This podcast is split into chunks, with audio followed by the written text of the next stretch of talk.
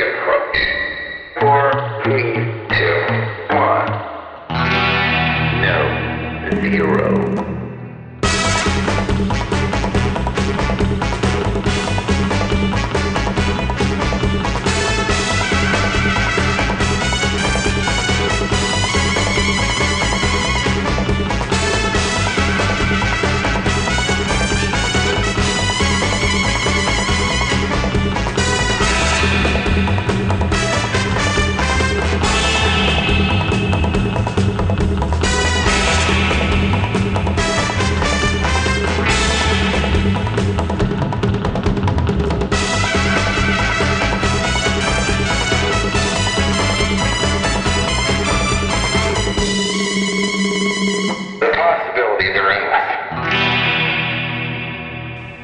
Listeners. This is Costume Station Zero. I'm Bob Mitch, and we are back with Andy Teal to continue talking Seventh Doctor goodness. Andy, Hello. the next thing I guess would be the trousers. Let's talk trousers. Yes, the trousers were fun. Uh, for years, I used just a couple of different pairs of uh, old 70s polyester, you know, that had the right look and the right feel to them. Um, when, when, when the time came to upgrade, I figured, you know, if I'm going to upgrade like this, I'm going to do it properly. So I did the usual insane cross referencing that I do. Uh, uh, search and search and search. I finally found a fabric I was really happy with. Uh, it was a wool. Um, and when I'm searching, I'm not looking at prices and things because I'm an idiot. So I finally found I, it was discontinued, and I went on this crazy hunt to find. I finally found just enough of it in Italy, and had it shipped over. Modified a pattern to get you know because you got very, very distinctive 30s era trousers. They have. Uh, uh, a very specific pleat, and they come up they come up short, and then they've got a cuff above that, and they're very straight legged. I tried to sew them up myself, but uh, the combined sewing prowess, which isn't very much, of both myself and my girlfriend, were not enough to the challenge. So we, we took it to a, local tailor, and she did just an amazing job. My, my my trousers are one of my favorite parts of the costume because when I finally, after all these years, had the chance to meet Sylvester McCoy, the very first thing he said before hello was, "Your trousers are perfect." Your trousers are perfect. That's awesome. I couldn't believe it. He he went his eye went straight to the pants. So it was like, well, I, I didn't know what to say after that. It was beyond flattering. Thank you. Yeah, no, completely. Uh, he he really is a great guy. I you know I've met him a couple of times, but when I met him at Time Quest in England, I remember he was always good about stopping anyone wearing his costume uh, to compliment them. And when I briefly had my Seventh Doctor on, and we had our photo taken together, that that great shot where we're fighting the with the umbrella, um, he. Uh, uh, he said, "Wow, great costume." I said, "Thanks." And we did our photo, and I got up, and as I'm walking away, he just said, "That is really rather good." And I'm like, "Hey, I got a double take from Sylvester McCoy. That's great." And then Nice. he he turned to the guy next to him, getting his photo behind me, and he said, "Wow, I, I don't feel my outfit looked that ridiculous after all." And I I doffed my hat and went away because I was like, Oh, my gosh, that is so nifty.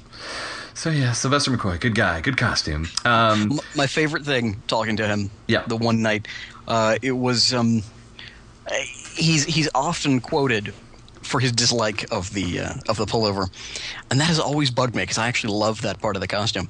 So I wanted to ask him about it, um, but I didn't know how. Um, I, I think I decided not to in the end, but, but but but the subject the subject of it came up. You know, I said, yeah. Uh, and he, he made some sort of comment that, that led me into it. I was like, oh, so, so you really didn't like it? And he turns out, he, he told me quite emphatically that he doesn't like that uh, that people say that because apparently he had nothing against it. He told me that he he really enjoyed the design. He didn't like it because it was scratchy. he said it was just really uncomfortable. That was what he didn't like about it. It's like, well, that's a very different uh, uh, uh, response. I like that. Clearly, his was made of wool, while our replicas are all acrylic and much easier on the skin. Yes, indeed. And I agree. I know some people hate it because it's too that JNT question mark thing, but uh, I I always kind of dug it. It was a you know it is an iconic part of that costume. It's hard to be the Seventh Doctor without it. I'll say that. Yeah. Yeah. No, I've I've always I, I've I've always been on board with uh, with the question mark motif. So I I thought it was great, and I think I think post his first episode, it works really well into the character and the sort of you know trying to catch people off guard strategy. I like it. it fits definitely better with Goofy season twenty four Seventh Doctor for sure. Yeah, exactly. You get you get the impression that he put it on when he was mildly insane, and then just decided, I'm going to keep this. You know, because he gives that very second Doctor style, you know, trying to lull people into thinking you're you're kind of an idiot and just too too goofy to take seriously. I- Totally. I very much enjoy. Uh, I know for my own trousers, I lucked out through a member on the forum named uh, David Nagel, and uh, he uh, basically it was a thrift store buy in England, and they read pretty well. They're a little on the, the the grayish side. I mean, they are kind of a gray, but they're more of a brown gray. And uh, I've been looking for a better fabric. It, it's one of those pieces that I'm, I'm living with, but I'd like to upgrade. We always want to upgrade. Oh yes. and uh, I did find a fabric that is a pretty decent match for a found fabric. the The pattern is pretty close, albeit slightly smaller. The fabric content, I'm told, is uh, slightly different, but you know, it's still a nice wool. It's a tweed wool, and it's from the same people that provided the um, Matt Smith tweeds. It's at uh, W Bill. And um, unfortunately, it's really expensive, so I've held off buying it. But in the meantime, I, I keep my eyes open, seeing what else is out there. I mean, you know, it's not it's not hard to give you something that has the read. It's just you know if you really Yeah. want to start counting you know threads, you're gonna have a tough time. Exactly. Yeah. Yeah. I honestly, I sincerely hope, and I say this uh, with with all good humor. I sincerely hope no one ever finds that exact fabric because I do not want to make another pair of those or have an. I, I, I love mine. They're they're perfect for me. They're they're super comfy. They have the right feeling. I just hope that that's one of those fabrics that stays elusive forever because I will feel terrible if I have to replace those. I hear you. I hear you. But again, it's it's the addiction. Mhm. I'm telling everybody on the internet, if you have some of this fabric, burn it. Oh, hey, let's not go personal there. favor to me. I'm joking. I don't mean it. I'm not actually. Please condones- don't do that. Yeah, who Never can- burn fabric. I was kidding. Uh, yeah, don't don't condone fabric burning. That's bad. uh, all right, let's talk shoes. Let's get into the shoes. Oh my god, the shoes. The shoes were the shoes were like a living nightmare for me. They really were. For for years I did, you know, what I think a lot of people do, which is a good way to go. I got a pair of a pair of wingtips in the right design and I just painted them. You know, to, to look right. I had two different pairs and two different shades uh, that I because I kept losing them. So yeah, and so again, the time comes when I finally am going to upgrade, and I did my usual crazy amount of research and cross-referencing. I searched for those shoes literally for three years. I I had the saved searches on eBay and various other things with dozen different keywords to, to, to you know they would deliver in my inbox every morning. I would spend an hour a day going through the. I went a little crazy on the shoes because they're so specific. They have that that dark line that comes across that on, on a lot of wingtips isn't colored, and I went nuts looking for them. Um, I did a lot of research into how they were made. Originally, they were they were nice dress shoes, and then as the show went on, they replaced them with golf shoes, which they had taken the cleats out of because they were infinitely cheaper because they had been very expensive shoes.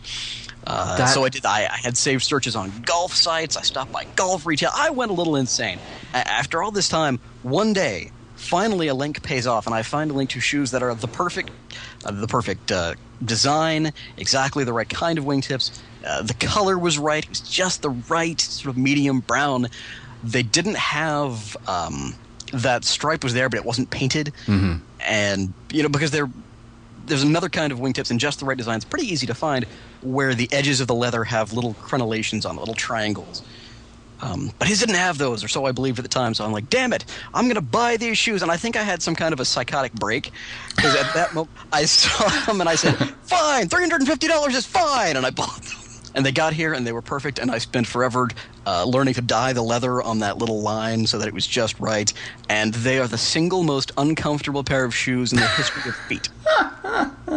That is that is the that is the one thing Sylvester McCoy and I commiserated about. He was like, the shoes were so uncomfortable. I was, yes, yes, they are. Oh, And wow. while I was buying those shoes, while I was buying them, I stumbled across a production photo with a close up that showed that he did have at least one pair that had the little triangles on them, which aren't hard to find. But by that point, I was so determined, and I, I preferred the straight line, and I was like, I'm not compromising now, damn it. So I went ahead with it. Uh, I understand how that goes. When you find what you think is it, and you've had that long search, it's just nope, click buy, done. Yeah, and yeah. Listeners, don't be me. don't, don't do that. It, it was it was it was an insane thing to do. Uh, I, I know. Uh, uh, it- it's funny you mentioned that because the best pair of matching shoes I ever found to those were a pair of golf shoes, and I thought that makes sense. I guess they could have been golf shoes, and I was looking at them, and of course they were about that, maybe two fifty, three hundred dollars. And I just didn't have the money at the time. I, I couldn't snap and just go buy and you know worry about it later.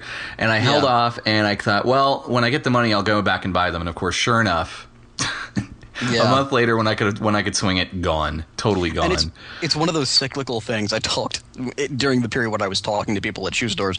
Uh, they said that, that particular pattern of uh, of wingtips, the name of which I forget now. You know, it comes into style for years and then it goes. And the shoe people are, yeah, I mean, with golf shoes, but it, yeah, it's just out right now. It'll be back in ten years, they say.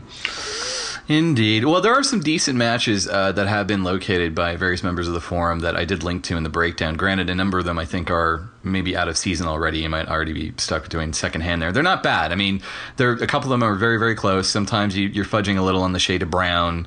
Uh, there was one pair I wasn't as fond of because the toe point. I mean, this is how crazy we can get, right? The toe point was a little too narrow and pointy, mm-hmm. and I'm like. yep. Yeah, no, I need it with a rounder toe, and uh, so I'm living with a, a pair that certainly, again, it's got the reed. Uh, I like the color, I like the toe, but it doesn't have that that middle stripe you talk about. So I'm, I uh, I am about to uh, prepare probably in a few months to get them custom made for the same amount of money that you spent getting yours, and just Oh call it goodness. call it done, call it e- well because I I know Duran's in L.A. and they're very good. They did my Captain Marvel boots and my Star Trek boots, and I asked them about it, and they said sure, no problem. And I'm like, okay, because I just want it to be done. yeah, yeah, yeah, yeah. That's the feeling that I completely understand. I, I ended up having to mix my own leather dye just to get mm-hmm. the color right. I mean, it was Yeah, no, no, I totally understand. The first pair I ever got was for a friend when we put together the costumes in 2007, and I had to settle on a black and white pair because they were just so much easier to find and cheaper. Um, and again, the read is okay because no one's really. I've always believed no one really looks at your shoes unless either a they're just as crazy about that costume as you are, or b you've gone really wrong with those shoes, like really wrong. I mean, you got to Yeah. be wearing, you know, you got to be the Seventh Doctor in, uh, as, as I said, Dayglow orange moon boots or big old white trainers or something that just? Yeah. So uh, as long as you have some uh, two tone spectator wingtips uh, in a brown or maybe even a black, I, I say you can you can start there and then work your way up if you want. spectator. That was the design. I could not think of it five minutes ago. Thank you. There, there you go, spectator. There you go, folks. Learn something new. Uh, Indeed. so let's see. Going back over, da, da, da, I guess we should talk about the hat. We could do that. I, I think that the hat's pretty well out there. I think um, it's not a design that's common in the states, but it's an incredibly popular design overseas. Uh, you know, the the the the the Optimo is just the name of it. Um, there are a million different websites that have them. I mean, they're all a little bit different. To find one that's exact, it takes a little research. You'll probably have to uh, to do. You may have to do a little work on it. Um, he had at least four hats. I, I mean, the one he, he evidently, so the story goes that he uh, the first one was his. He wore it to the audition, and and they loved it. Um, and I know he had another one that somebody in the crew brought in that he wore a lot in the beginning, which is why the hat gets a lot nicer looking because they stopped using people's used hats. by the by the end of the uh, by the end of the series, it was a completely. I mean, it was a it was a slightly darker because it starts out almost pure white and it becomes a cream colored uh, unbleached straw by the end of the series with a with a very with a slightly shorter brim and a much more severe curve. I think they had both versions because a snap brim. For anybody who doesn't know, a snap brim is the name for a, a brim that is stiff enough and short enough that you can pop it from the downward position to the upward position and it, it, it holds itself there. I think a couple of them were actually snap brims. I believe the season 25 one was. Um, but I, I'm not, I have no proof of this, but I think at least one of them was custom molded. That's what I ended up having to do. I finally found a hat that I was very happy with. Because Panama hats are one of those things where if you want to, you can spend $5,000 on them. Oh yeah. Um, and the nicest ones, or so the the myth has it, the nicest ones are the crushable ones, like the Fifth Doctor had, which you can uh, which you can fold and roll up. They're a very fine, fine grade of weave, and according to every hat, uh, every actual haberdasher I've ever talked to, those things are Uh, They're wonderful, but their their infinite rollable qualities are kind of a myth. Apparently, they will all lose their shape eventually. Yes, I've heard that too. Uh, I, I used to want one badly because I loved the way the Fifth Doctor rolled his up and put it in his pocket. But uh, my dad got one, and, and it, it lost its shape within a couple of weeks, which is just sort of sad. Now, I seem to remember that. Well, I mean, look, this was a cheap show. I mean, they, they couldn't spend that much on these things, you know. I mean, Exactly. yeah, yeah. And I know that I've I've lived with that slightly darker season twenty six look, um, but I've been meaning to get another ah, the upgrade quality. Uh, I've been meaning to get uh, a lighter colored one, and I know that. Um, I also want to get one with a slightly shorter brim, uh, which I guess on average for those hats should be around two and a half inches. Am I right? Yes.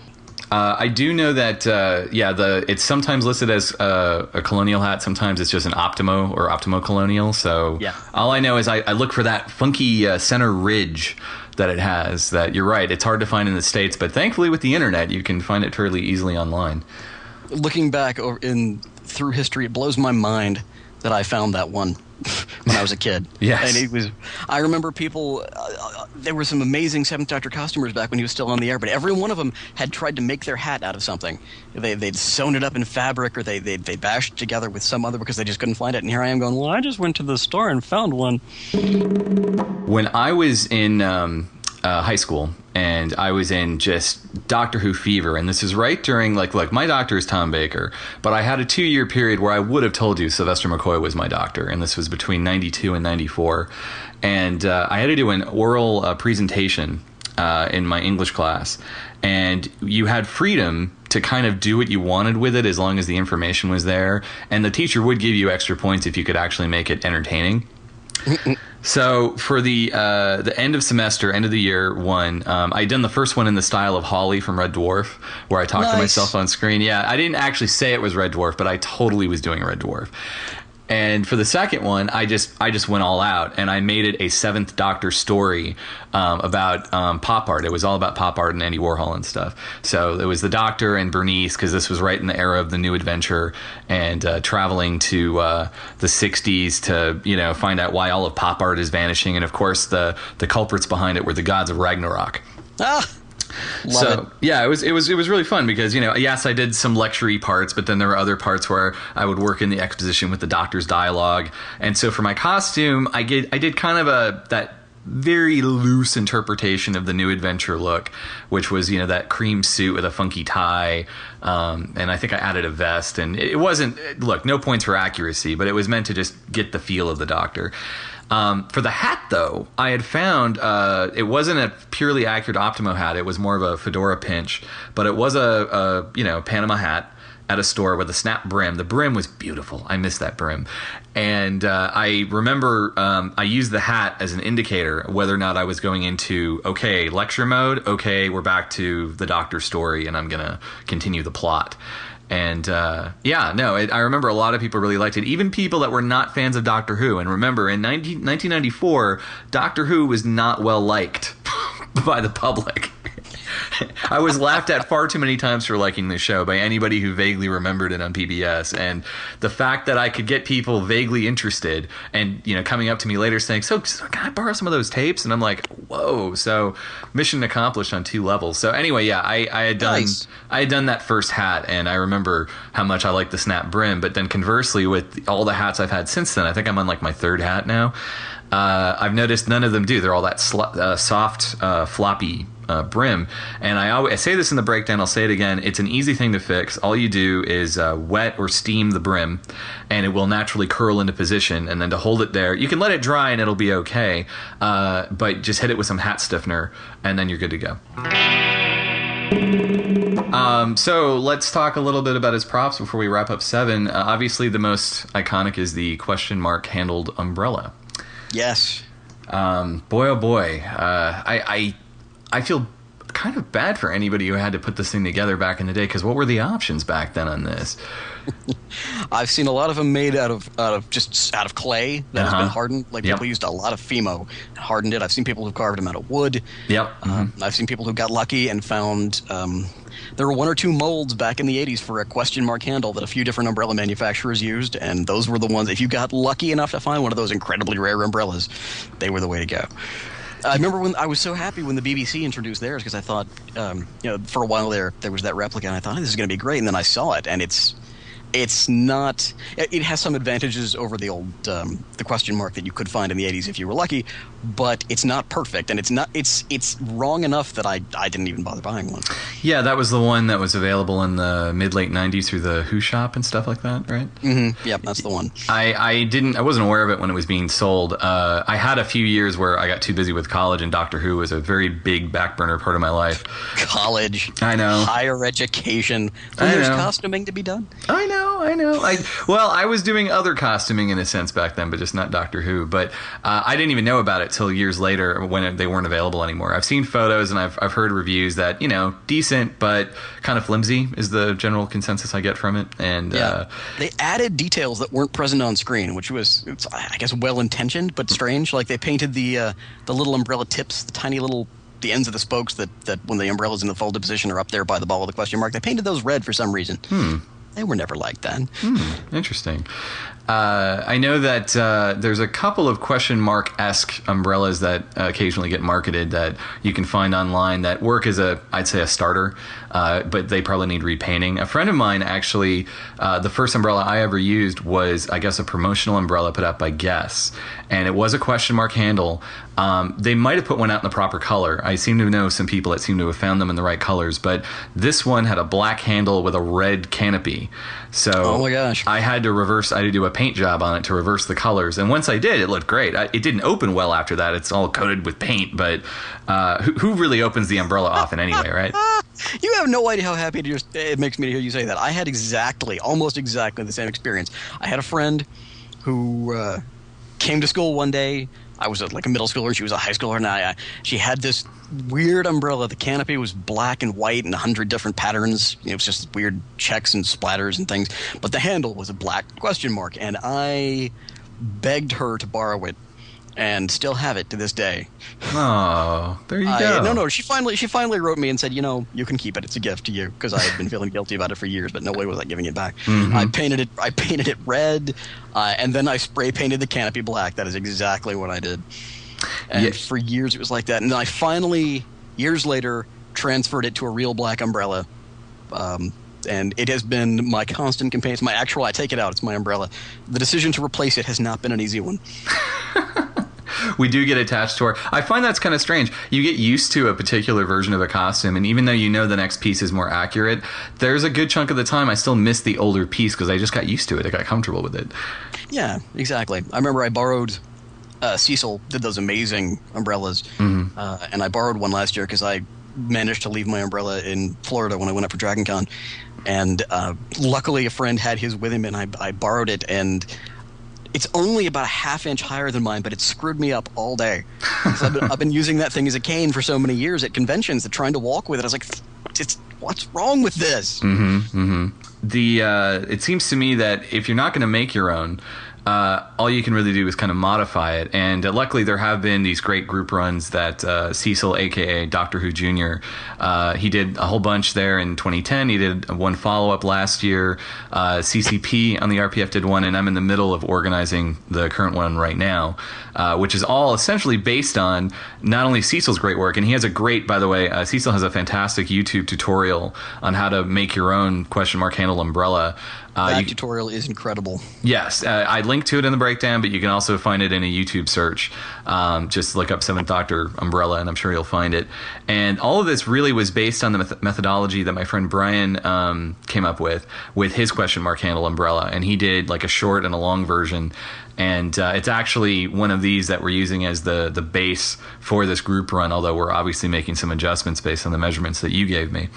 Uh, Yes, I, I had spent a long time because I figured if I'm ever going to replace my beloved umbrella, it's gonna it's gonna have to be perfect.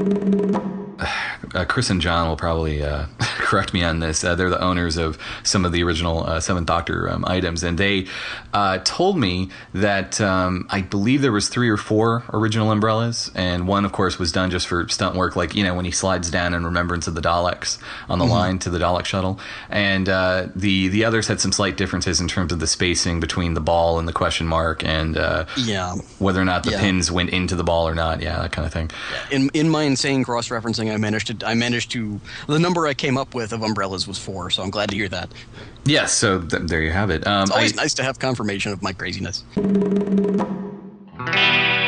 Uh, and um, anyway, yeah. So if you're not part of the group run or, or you you haven't uh, picked one up, and sometimes they show up secondhand. I know that there is a website that sells them, although I don't know if they still are. They seem to kind of go in and out of whether or not they're supplying anymore. But it was something like DoctorWhoUmbrellas.com or something like that. It's again, it's on the breakdown, but uh, and they're UK based. They tend to go for about 110 dollars US.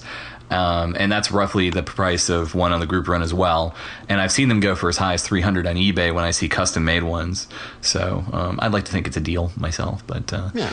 Uh, but yeah, no. So that, that run is finishing uh, up right now, and if it goes well, we uh, we might do some more. Uh, that's a run, of course, that uh, Wonder Squid uh, from the RPF and I are are, uh, are doing right now. Actually, it was partly motivated because uh, three people didn't end up getting their umbrellas from one of the last runs, and I felt really bad about that. Even though I don't physically make them, um, I wanted to make sure to kind of do right by them. So. I saw that. That was really nice. Yes, you know, you all for one, one for all in the costume community, right? Yeah, that's good to hear.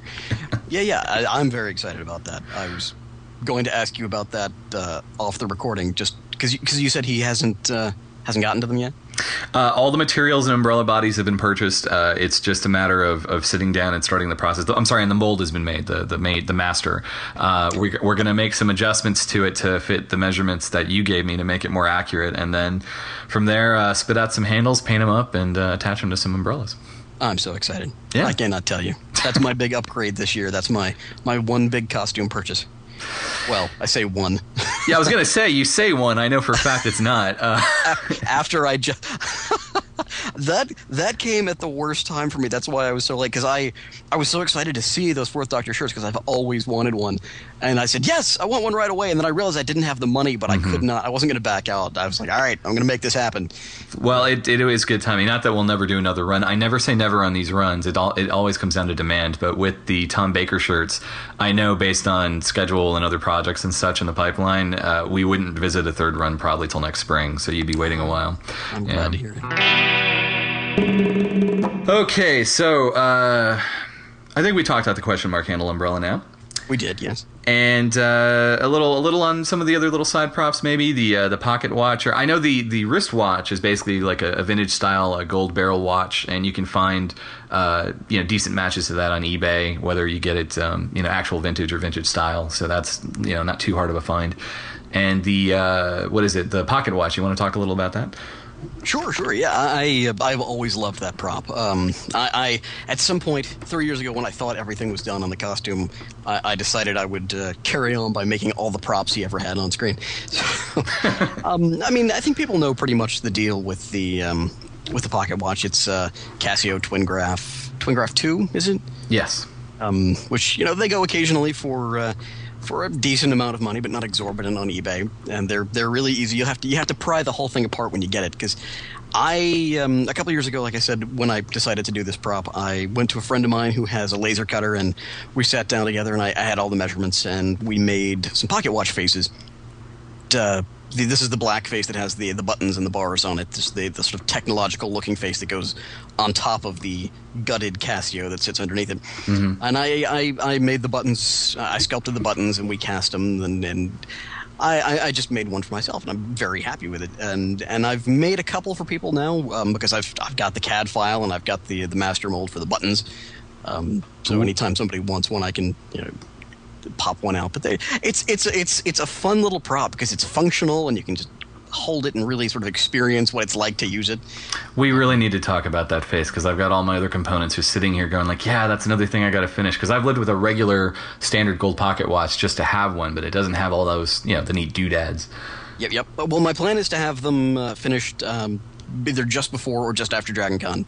I'm actually meeting with uh, my friend with who has the uh, the mold um, next week. So Cool, cool. I'm, I'm kind of upgrading a little bit, which uh, which is always tricky because I. I uh, you know, I felt like it was great before, and I, you know, I've sold one or two of them, and then I'm upgrading it, so I feel awkward about that. It's not a huge upgrade. The buttons are just a little bit more perfect. You know, they were one of them was a little bit off round, and now it's perfectly round. So it's not anything anybody would ever notice, but I feel good about it. Um, the the the case is tricky because people always want, you know, like we talked about, you want exactly the right thing, and there really is no exactly the right one because the case design is an incredibly popular case throughout you know the decades. It's it's just it's a classical image of a hunter with dogs in a in a wooded area. Right. and god knows where the original design came from but it has been copied and reproduced so many hundreds of times that um, you're going to find six or seven of them on ebay anytime you look. Trying to find one that's exactly like his would take some doing because the differences in, in them uh, they're pretty subtle. Sometimes the details are a little more crisp. Sometimes it's it's uh, it's a little more shallow. Uh, sometimes you'll see where someone decided to replace one of the bushes with a tree, something like that. Um, uh, plus, of course, not having access to the original prop, just the even now having it in on on HD or not HD, but even now having it on DVD, very crisp screenshots of the original, you still can't see part of the case, so you're not sure what the design is on the lower part of it, where his hand is blocking it, because you can see, you know, there are bushes down there, but you can't see how many, that kind of thing. But in the end, it doesn't really matter. I guess, I guess the upshot is, if you're trying to make it, don't worry too much about finding the right case. That's what I'm going for. As long as you get the hunter with dogs image, you can paint it to look just right. Uh, the original one, best I can tell, was gold. Uh, it has silver on it, but it was not. As far as I can tell, and I, I believe this, it was it was a gold case that had silver painted onto it, rather than being uh, a dual metallic case. Because the silver in the screenshots is really high, highly reflective, much more reflective than it would have been if it were actually silver. Do you have a paint recommendation for people? I um, I'd have to get back to you on that. I tested I tested five or six different silvers, and I found the one that was the palest, but I'm not sure what the brand was. I can get back to you, but it, it's it's um, it's tucked away in a box somewhere right now. Well, I know uh, there's been two pretty cool um, replica builds on this on uh, both the RPF and Gallifrey base um, that can be found if you search those forums that uh, some neat pictures for reference, and they, they talk a bit about how they put it together. Um, but uh, yeah, no, and to be honest, this is actually cool arts and crafts kind of projects that once you have the watch and once you have the Casio or something even similar to the Casio, uh, you can go to town just trying to repurpose parts, you know, from you know your junk drawer or Michael's or something, and and approximate some kind of a look too if you don't have access to the the plate you came up with. It's, I didn't know there were a couple of, uh, of builds on those. I I'd like to take a look at them. Did they use did they use metal for the for the bars, or did they use uh, metal for the- plastic? Um, it was yeah. Again, it was all kind of odds and ends. It, it looks like it was kind of a mixture. Um, yeah, I would I would definitely go take a look and uh, remind me if you can't find it. I'll send you the links. Oh, sure, sure. Yeah, I'd love to. I love seeing stuff like that. Um, it's always nice. Um, but yes, um, uh, in answer to the question that is totally irrelevant to this podcast, I, I should have yours done very soon because I'm upgrading mine for Dragon Con, and if mine's done, then the others are done. Awesome. Uh, now a little on uh, the watch chain, which it's a little thing, but I think it adds a lot of character. Yes. Um, now it's uh, it's silver with the um, it's called I think like a snake chain because it's not like an actual uh, ringlet chain. It's almost like a cord. Yeah, it's a smooth. Yeah, it's it's not it's not uh, links. It's it's a smooth. I think snake chain is what it's called. Yeah. Yeah, and it's got the um, oh, what do you call it? It's got the the watch hook on the front that he hooks onto the um, lapel. But I don't know. Was it always meant for that? I always assumed it was actually meant for like a belt loop, and it just got repurposed for him that way. I don't think so. I think it was um, when I bought mine. It was it was listed as a buttonhole clip. Oh, okay, never mind. But it has a nice, uh, cool shape, and actually, uh, you'll find similar chains usually for sale with said watches on eBay. And even if you have to buy a separate watch just to get a better chain, I'm guilty of that. Um, uh, go ahead and do it because usually these watches are, are dirt cheap. I mean, they're they're like you know five dollars or less usually, and they come from Canada or China or whatnot. So um, yeah, and I know that they come in gold or silver. And uh, actually, the one that I have. Uh, I liked it so much. I never found a silver one that was just right. I just painted this gold one silver. There you go. that works. so there, there you have that. Um, yeah, I, my, my girlfriend, God love her, is is every bit as obsessive as I am. And when she's hunting for a present for somebody, she goes crazy. And she found me the perfect snake chain, and it took her a very long time. Yeah, again, these little things you think are so common and then they can be hard to find. Um, but no, uh, again, it's actually this isn't too too bad. You can find, st- and I know initially I lived with uh, like a regular linked chain that was silver. That look, you know what? It has a good read. You stand five feet back, it's a chain that's on your lapel. You know, it, it is what it is.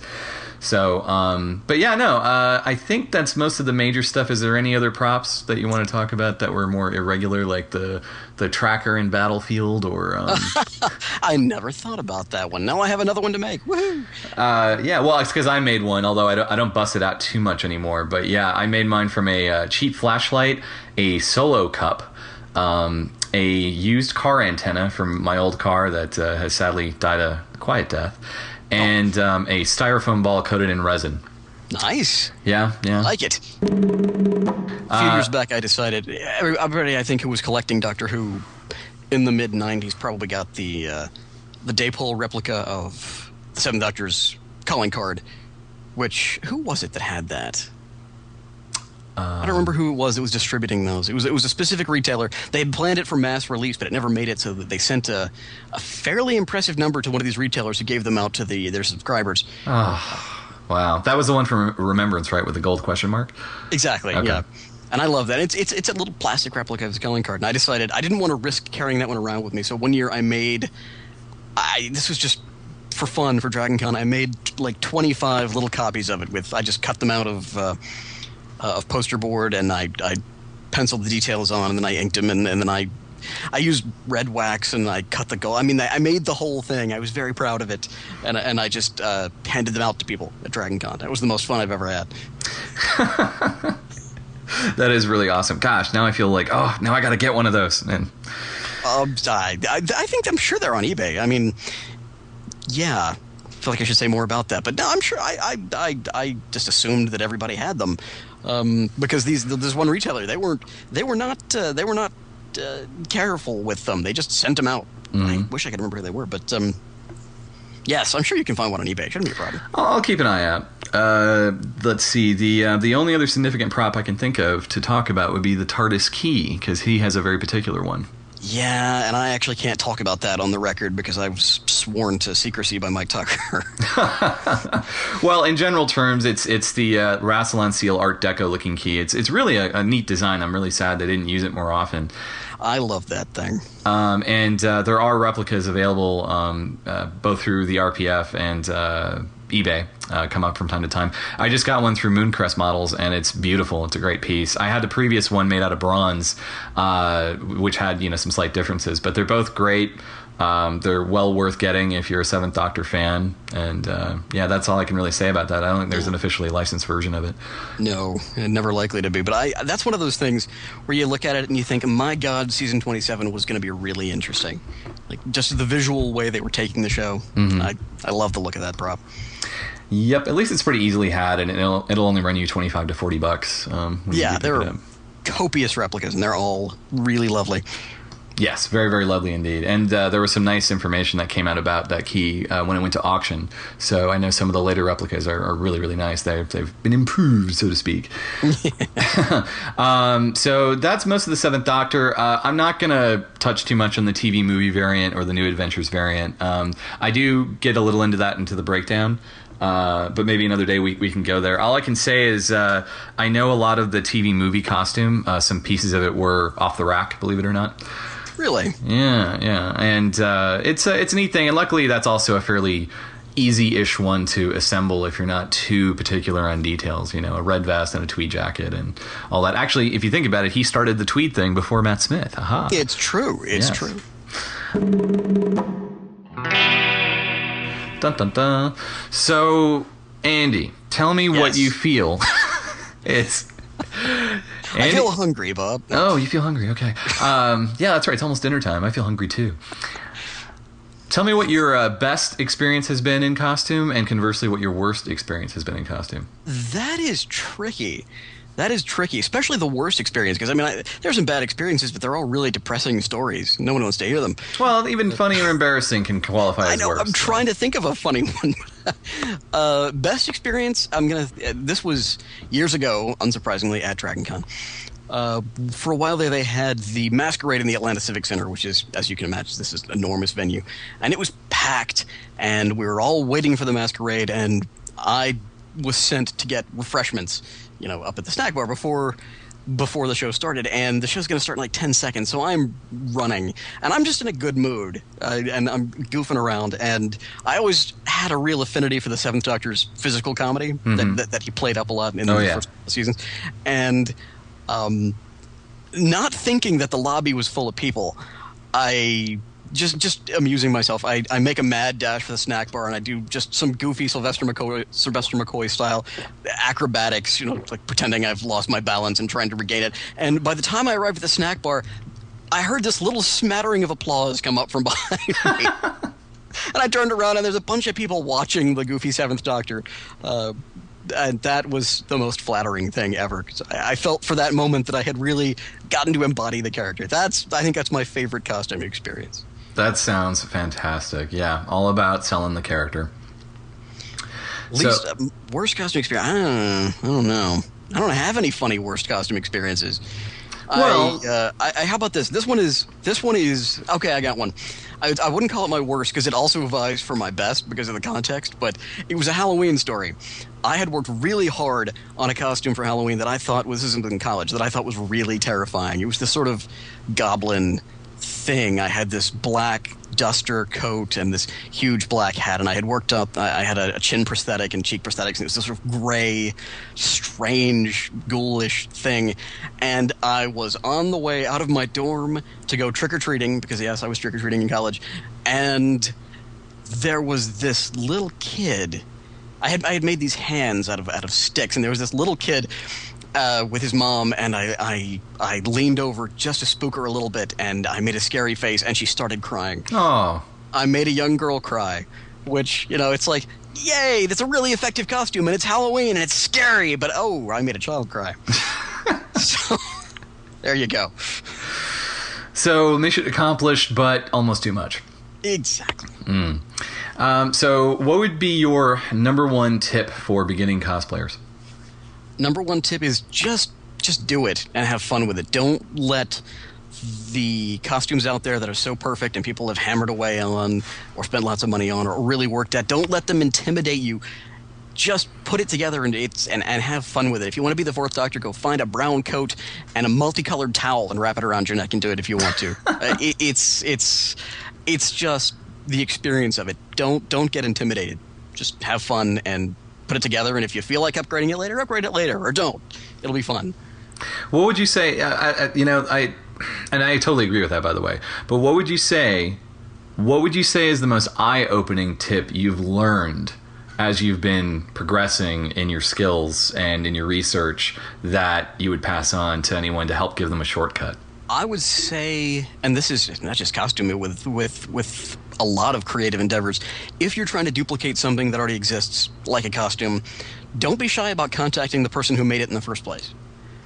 Uh, it seems hard to do. You think, you know, there's this. Uh, he was, you know, 30 years ago, and the costume designer. He's moved on. He's got other things, and he's this sort of you know he's he's sort of iconic figure. You can't contact them. There's that invisible line between you and the people on the production. But most of the time i find they're really friendly and open. You can just if you're able to send them an email and say hey, i'd like to know more about this costume. And you may you may get back a portfolio of photographs and, and make a new friend No, that's totally Yeah. right. Actually, uh, I, I've met a few uh, of the behind-the-scenes folks, and they are amazingly cool and generous with their information and their time. And uh, I know a few other people uh, in realms outside of Doctor Who who, by you know both a bit of chance and luck, managed to contact the uh, costume designers behind said shows, and it led to a cornucopia of information out there that has only helped everybody else. So you're right. You're totally right. yeah especially with doctor who i mean the people are so approachable They're, it's such a family atmosphere Oh, completely, completely. Especially, you know, I find that um, uh, certainly with new series, but uh, the classic series as well. It's almost like they're they're flattered to get the attention. yeah Yeah. So um, anyway, uh, let's see. What costume projects are you working on right now? I have I have been slowly accumulating bits and pieces of other costumes, and they'll probably all be done right around the same time. I've got a Marty McFly I'm working on. I've got a, a Ghostbusters uniform that I'm putting together, which is a lot of fun. Because I'm I'm five six. I'm not one of those costumers who uh, who thinks oh you have to be the right height or the right weight or anything to do it. But I'm keenly aware of my height sometimes, so I think there's only a few costumes that I can wear. You know, I can pull off Marty or the second Doctor and the seventh Doctor. I don't encourage other people to think like this, but I, I always you know am conscious of it. Um, but I'm putting together a few. Uh, Well, no, I, I- know. I know you mentioned a few of them. They all sounded like really cool projects. Last year, I, I I put together a lifelong dream. I put together a Gomez Addams costume that was inspired by the pardon me. It was inspired by the actual Charles Addams strips rather than by the show or the movies. Um, I uh, which which I mean, apart from being, you know, a pinstripe double-breasted suit, the weirdest part of Gomez's look from the strips is his hair. He has this very strange. Sort of almost flat head. with- Well, actually, it's almost perfectly spherical head, but on top it's kind of flattened, and there's no hair on the sides. It's just this weird. So I spent forever um, making this wig um, out of other wigs and a bald cap, so that to, to do that. And I love the heck out of that costume. That's awesome. That is totally awesome. Uh, Doctor Who wise, any other doctors or monsters on the plate?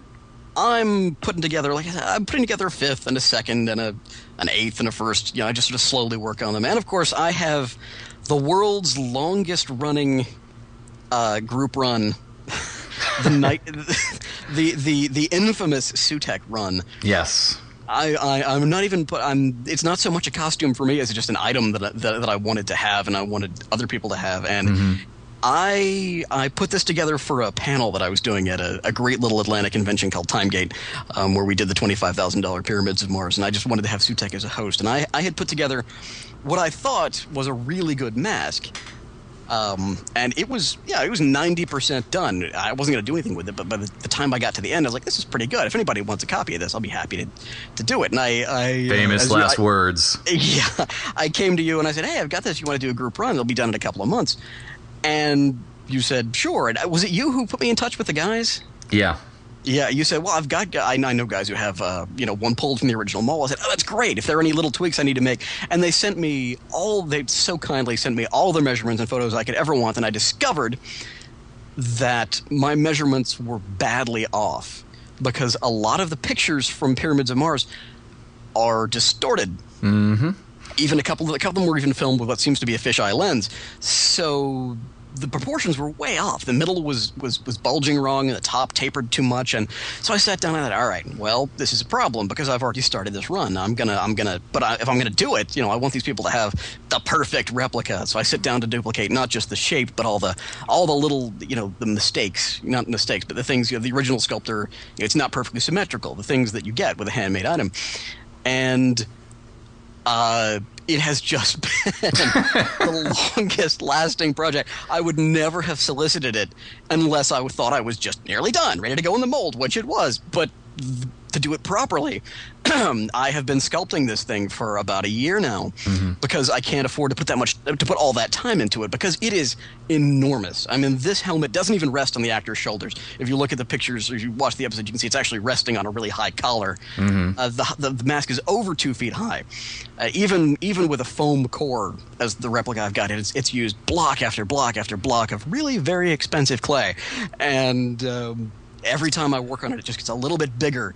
And it's getting close to done now. Like I the, the sculpt is very close to done. I want to have it done by the new year, but I keep having to put it aside so I can do commissions that pay the bills. You know, Sure, right now sure. I've got two or three sculptures going on, so I'll, I'll put like two months of fierce, like concentrated effort into it. Then I'll have to say, okay, you incredibly patient, wonderful people who have paid me for this and want your masks. I have to put it aside for a couple of more months now while I do, you know, something else. I'm really sorry. And Well- they, the people on the run have been so patient, and I love them for that. They have indeed. At least, uh, you know, luckily this wasn't a terribly expensive run. You've been good with updates, and, you know, uh, I'm sure it'll be amazing when it actually comes to fruition. I, I hope so. I'm very happy with it. I mean, it's it takes up an enormous amount of space in my studio because it's so huge. And it, I promise you guys, if any of you are listening, it's going to be great. Thank you for your patience. Uh, uh, I don't know what else to say because they've they've been so understanding, and I just I don't want anybody to think I was like I'm to do this. But I, yeah, it's a casual thing, and I don't really care. No, it's it's been some seriously intense. I put this much effort into a sculpt in phew, years. So I just want people to know I'm still here, and I promise I'll keep updating, and the damn thing will be finished soonish. Awesome. Yeah, you know, I think this brings up a good point that no matter how good your reference material is and how many screenshots you have, nothing beats having uh, access or uh, information taken directly from the original proper costume. It's true. It's true. The thing, it's it's funny looking at the pictures because it's it's that the original helmet is actually quite lopsided. you when you because I'm building it and I've got the um I call them the wings. Obviously, they're supposed to be you know the ears on the side, the very Egyptian style.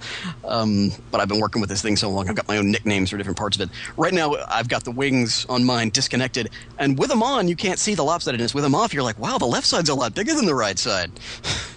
This actually brings up a, a good point that came up, you know, on DW cosplay recently, and that is if you do see such a mistake or something that looks definitely off on an original piece, do you replicate said mistake to keep the authenticity and accuracy of it, or do you fix the mistake to idealize it? Yeah, that's always the debate. I remember I asked when we started doing the Sutekh run, I like, "Do you guys want me to, to, to, to try and you know make it more symmetrical, to produce the idealized version?" And everybody said no. They all wanted it with uh, warts and all, which I actually is a lot more fun to do.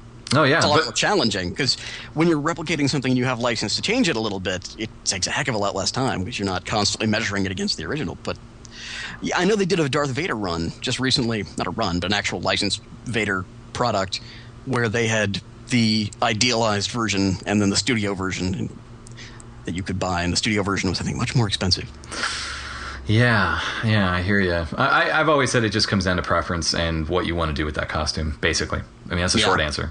Yeah, yeah, exactly. I mean, I I could be wearing Sylvester McCoy's exact sweater, but it would be two inches too short for me. Right? No, no, completely. Yeah. Oh, I forget which. And, uh, and and many times original costume pieces fade, so it may not look quite right now than it did then. You know? Yeah, I mean, you get the issue of things that were made in black and white. You get you get the option to choose what color to make them. The original TARDIS console was painted green, as everybody knows, so that the prop would look right in black and white. You make your replica. Do you want it to be green? do you want it to be the white that you know they intended it to be? It's Exactly. just whatever you think is best. Uh, so, what would you say your most challenging costume is, or or is currently or was? Uh, my most challenging costume? Well, I've been working on Sylvester McCoy since 1987. That one counts. Oh, okay. um, I don't know. I don't know. Most challenging. I don't know. They're, they're such fun projects. Um, I, I guess the most challenging piece I've ever put together is freaking Sutekh, just Okay. because of the time. But I, I, don't know. I don't really look at it like that because it's it's so much fun to do. Knowing for me, knowing that I've got ten hours of sanding, you know, just on a little block of wood, and I've, I've got to do this ten hours. It's annoying, but it's so much fun to do, and it's so satisfying that I don't I don't look at it as a challenge. I, I- uh, uh, I look at it as a challenge, not, not like a frustrating, like ah, I wish I didn't have to do this style challenge. Does that make Uh, sense? No, no, no, completely, completely. Uh, I was actually going to ask. Uh, th- this is two other sort of more, uh, you know, pullback questions uh, that I like to ask, and that is one. Um, this is something that Meta and I had talked about. Um, the term cosplay versus costuming. Where do you see yourself, and, and do you even see a difference? Oh my god. Um, I'm afraid I'm going to alienate a lot of people with this answer, but I, I, I hate the word cosplay so much, so much. And I know, like, I feel like a snob. It's, I just can't take it. The hobby was called costuming for so, so many decades, and then this this abbreviation comes along. I think it's great as a word, referring to you know um, specifically anime and manga and styled you know Japanese costuming, and it's it's more it's more about the costume, but more than just the costume, but it's also about being that character. And I think it's it's fun in that context. But when it expanded to mean any kind of enjoying yourself in a costume, I just mm-hmm. feel like the English language suffered for that and that maybe because of my background in english or the fact that my mom's an english teacher but it's like i crusade against that word i'm sorry I, you know, I, I, wasn't big on it either when it was first starting to be used. Uh, in my uh, neck of the woods, or at least amongst my friends, I didn't really. I mean, I first heard it in the early 2000s, but in terms of it going outside of anime and going to everything, I would say was around 2003 or 2004 for me. And I was like, oh, that'll never stick. And here we are, you know.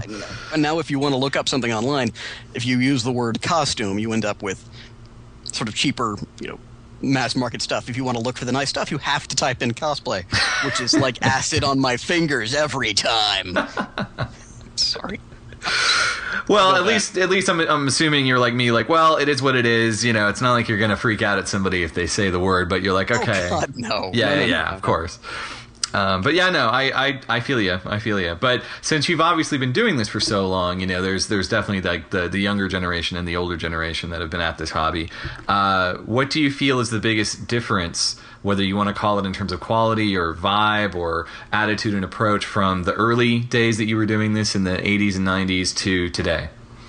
Well, I think just the biggest difference is what we talked about earlier, where where now it's possible to, if you have the funds uh, to, to source exact replicas of things, whereas in the past you would have had the challenge of, of making it yourself. And I'm not suggesting that one is better or worse, but it is it's a different vibe. Um, especially with the way the hobby is now, because there is that that feeling that you can always, if you want the perfect one, you can go out and find it. Um, it, it becomes a little more competitive, and I, I, I like it to be. I always like the hobby to be a more supportive hobby. I don't I don't like I don't like it when it becomes you know, my costume is better than your costume. I'd rather just, you know, well, how can I help you with your costume? How can you help me with mine? You know, it's just a fun sharing experience. So I think I think the ability to make perfect things is kind of a curse in some ways. Mm. Blessing in others, curse in others. It, it's it, right. There's the pros and the cons that come with it. I totally understand that, and part of that just comes from human ego, of course, as well, right? Well, yeah, yeah, Yeah. I mean, yeah. yeah, it's it's it's it's it's it's a tricky. It's it's a little bit of a minefield these days, and it, it used to be a little more relaxing. I think. Would But, you- but then, if you don't want to be involved in that, you, you can always say, "Well, I'm not gonna. You know, I don't have to be part of the competitive nature of it. I'm gonna make what I want to make, and just not look online at, at, at what's out there." And that that is a perfectly valid thing to do. And I think it. So it's it's not like it's impossible. Would you say that it's the the culture of the internet, the the forums, the anonymity of being behind a keyboard that's maybe helped push it that way? Well, I'm not. This is one of the rare instances where I'm not suggesting that the internet is is to blame exactly. I, I think it's to people's credit because we we can we can talk to each other now. You know, I mean, it's been you know I guess growing since the bulletin boards in the '90s. We can actually talk to each other. Back in the day, it was we didn't see each other unless you know we were at a convention. But now people can share information and swap, and I think that's a wonderful thing. It's not one of those times where it's like internet forums. You know, people get mad and get angry, and they you know again the the anonymity they feel they can say anything. Um, it's just the nature of having so many thousands of people being able to share what they want to share. I think that's sort of the inevitable outcome. There's more information, and that's good, but there's more information, and sometimes that's, it's it's just tricky. I think I think the genie's kind of out of the bottle on that one. Yeah, Just no, no, no. Uh, no, I agree. If there is, I haven't figured it out yet.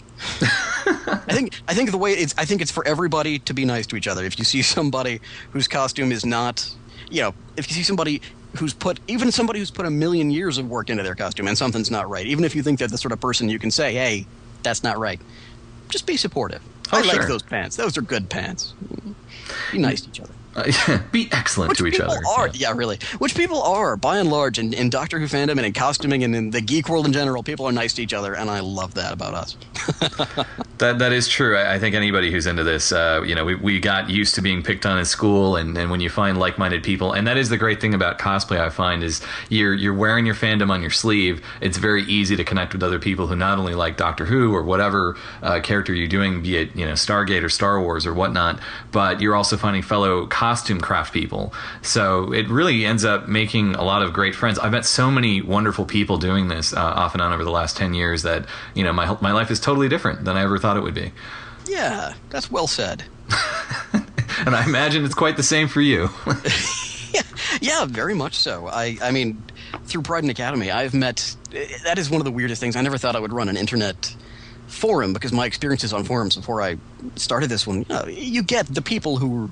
yeah, There's a lot of negativity and arguing and the flame wars that start, but my experience on starting a forum, we ha- there's not a single member who is even slightly unpleasant. These are the nicest, sweetest people in the world.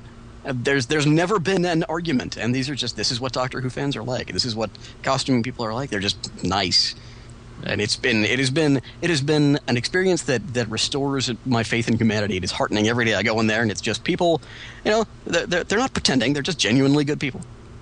That's awesome. I think on that note, we should wrap up. Do you have any other final thoughts? I do not. Wow. I, I should think of something profound, but I can't. That's okay. Uh, Andy Teal, thank you so much for talking with me. It was my very great pleasure. It's an honor to be on. I appreciate it. Awesome. We'll have to talk more later. And we'll be back next week with more Costume Talk Shop here on Costume Station Zero.